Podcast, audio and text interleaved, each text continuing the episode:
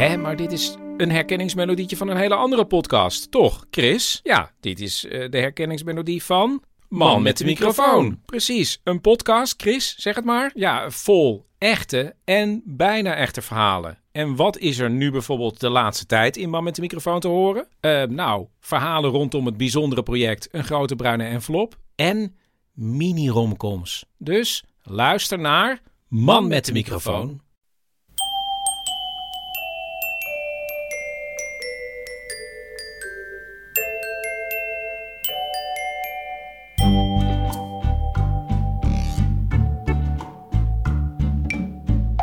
Welkom bij aflevering 348 van Echt Gebeurd. De podcast waarin mensen hun eigen waargebeurde verhalen vertellen.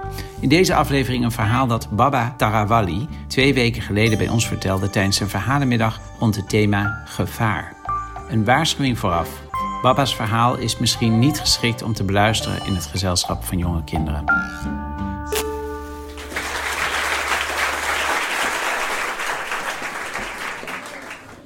Dames en heren, ik neem jullie mee naar Sierra Leone 1992, waar een burgeroorlog woedde. Mijn stad, Kono, een diamantgebied in Sierra Leone waar de oorlog omdraaide, werd door de rebellen omsingeld. En de rebellen waren geen lievertjes. Ze waren rebellen uit Liberia die het land hebben binnengevallen en alle mensen die ze ontmoeten doden of geamputeerden. Een operatie noemden ze Operation No Living Thing. Operatie Niemand gaat leven. Alles wat beweegt, moet dood. In onze stad waren we in angst. En we willen alles aan doen om te zorgen dat de rebellen niet in onze stad komen. Mijn broer werd soldaat. Hij wil alles aan doen om onze stad te verdedigen. En ik, de pacifist, koos om niet te vechten. Ik ben bang voor oorlog. Dus ik wil niet vechten. En mijn vader zei tegen mijn broer, Baba, die kiest om niet te vechten. Jij wel. Dus jij moet ons verdedigen.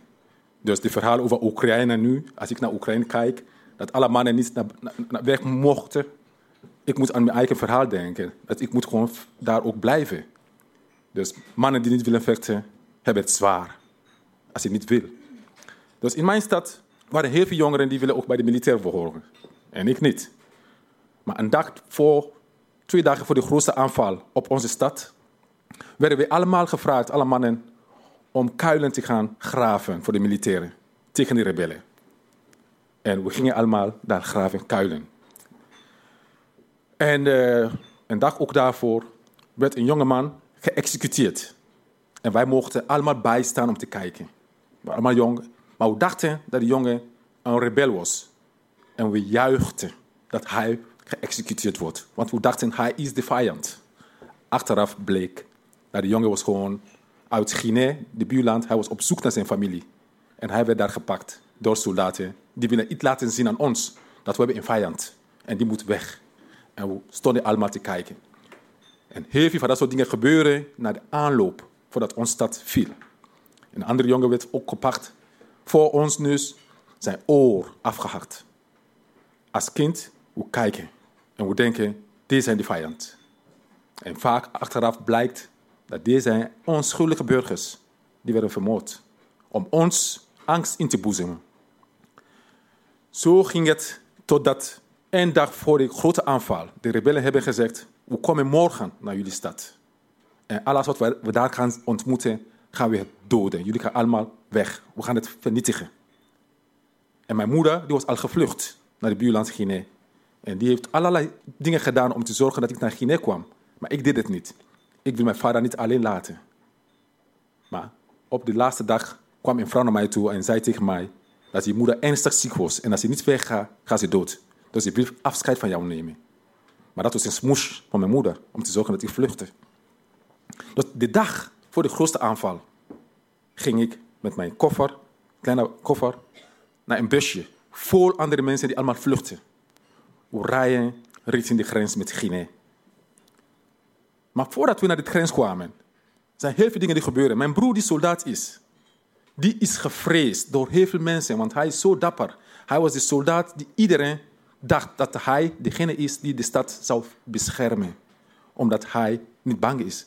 En alle soldaten die achter hem, met hem vechten, hebben heel veel waardering voor hem. Maar ik, ik ga weg. Dus ik ben in de bus gegaan, richting de grens. Onderweg kom je heel veel dorpen tegen die zijn verwoest. Sommige uh, dorpen zie je nog steeds in brand. Heel veel huizen waren gewoon kapot gemaakt.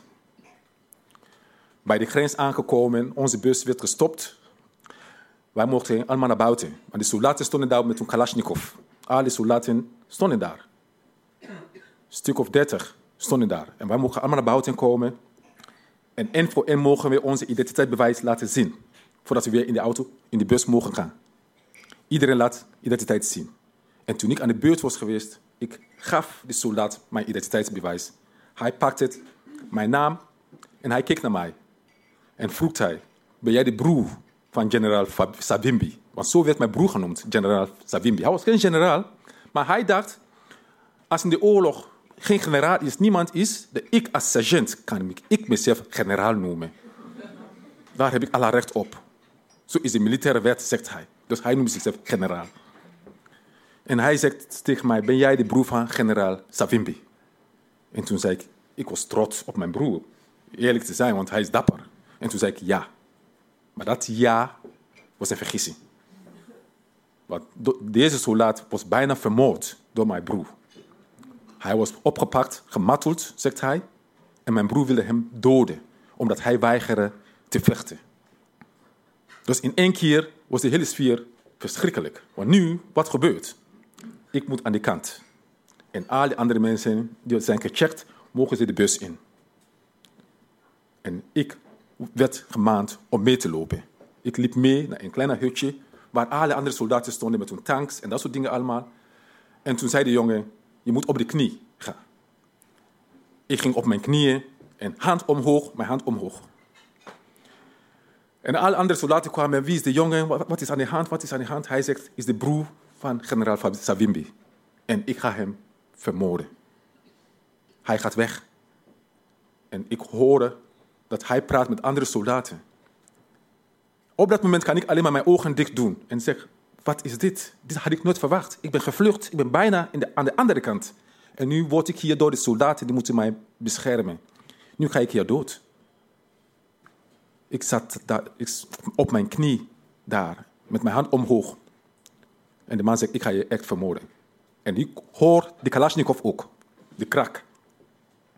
En toen zei de ene soldaat tegen hem: zei, doe maar niet. Als je dit doet, gaan wij allemaal aan. Wij gaan allemaal dood hier. Want als Savibi hoort dat wij zijn broer hebben vermoord, gaat het niet goed komen met ons. Dus laat de jongen gaan. Laat de jongen gaan. En toen kwam hij naar mij toe. Hij zegt opstaan, ik sta op en hij geeft mij een schop. Ga maar weg. Ik weet niet hoe snel ik daar moet weg. Ik liep heel snel naar de bus en alle passagiers wachten op mij. Iedereen dacht, die jongen komt niet meer terug.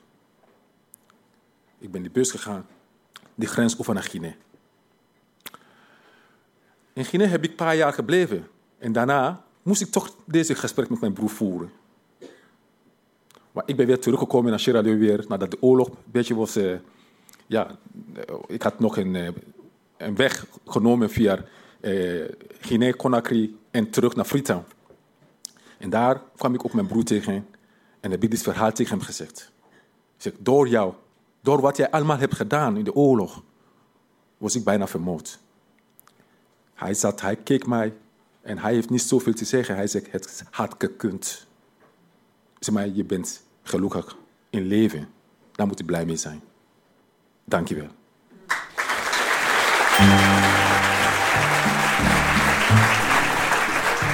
Dat was een verhaal van Baba Tarawali. Baba is schrijver van onder meer de boeken De God met de Blauwe Ogen en De Verloren Hand. Zijn nieuwe roman verschijnt volgend jaar en gaat De Getemde Man heten. Wil jij ook een keer een verhaal komen vertellen bij Echt Gebeurd? Geef je dan op via het formulier op ons geheel vernieuwde website www.echtgebeurd.net. Voor onze komende edities zoeken we verhalen die te maken hebben met de liefde en met het thema te water. Maar ook met andere goede verhalen mag je je melden. De redactie van Echt Gebeurd bestaat uit Paulien Cornelissen, Bijke Aars, Maarten Westerveen, Renette Kwakkenbos, Tom van Rooyen en mijzelf, Mieke Wertheim. Productie Hanne Ebbingen, zaaltechniek Jasper van Oorschot, podcast Gijsbert van der Wal. Dit was aflevering 348. Bedankt voor het luisteren. En vergeet niet, we denken vaak dit is de vijand. Maar vaak blijkt achteraf dat ook dat onschuldige burgers zijn die worden vermoord.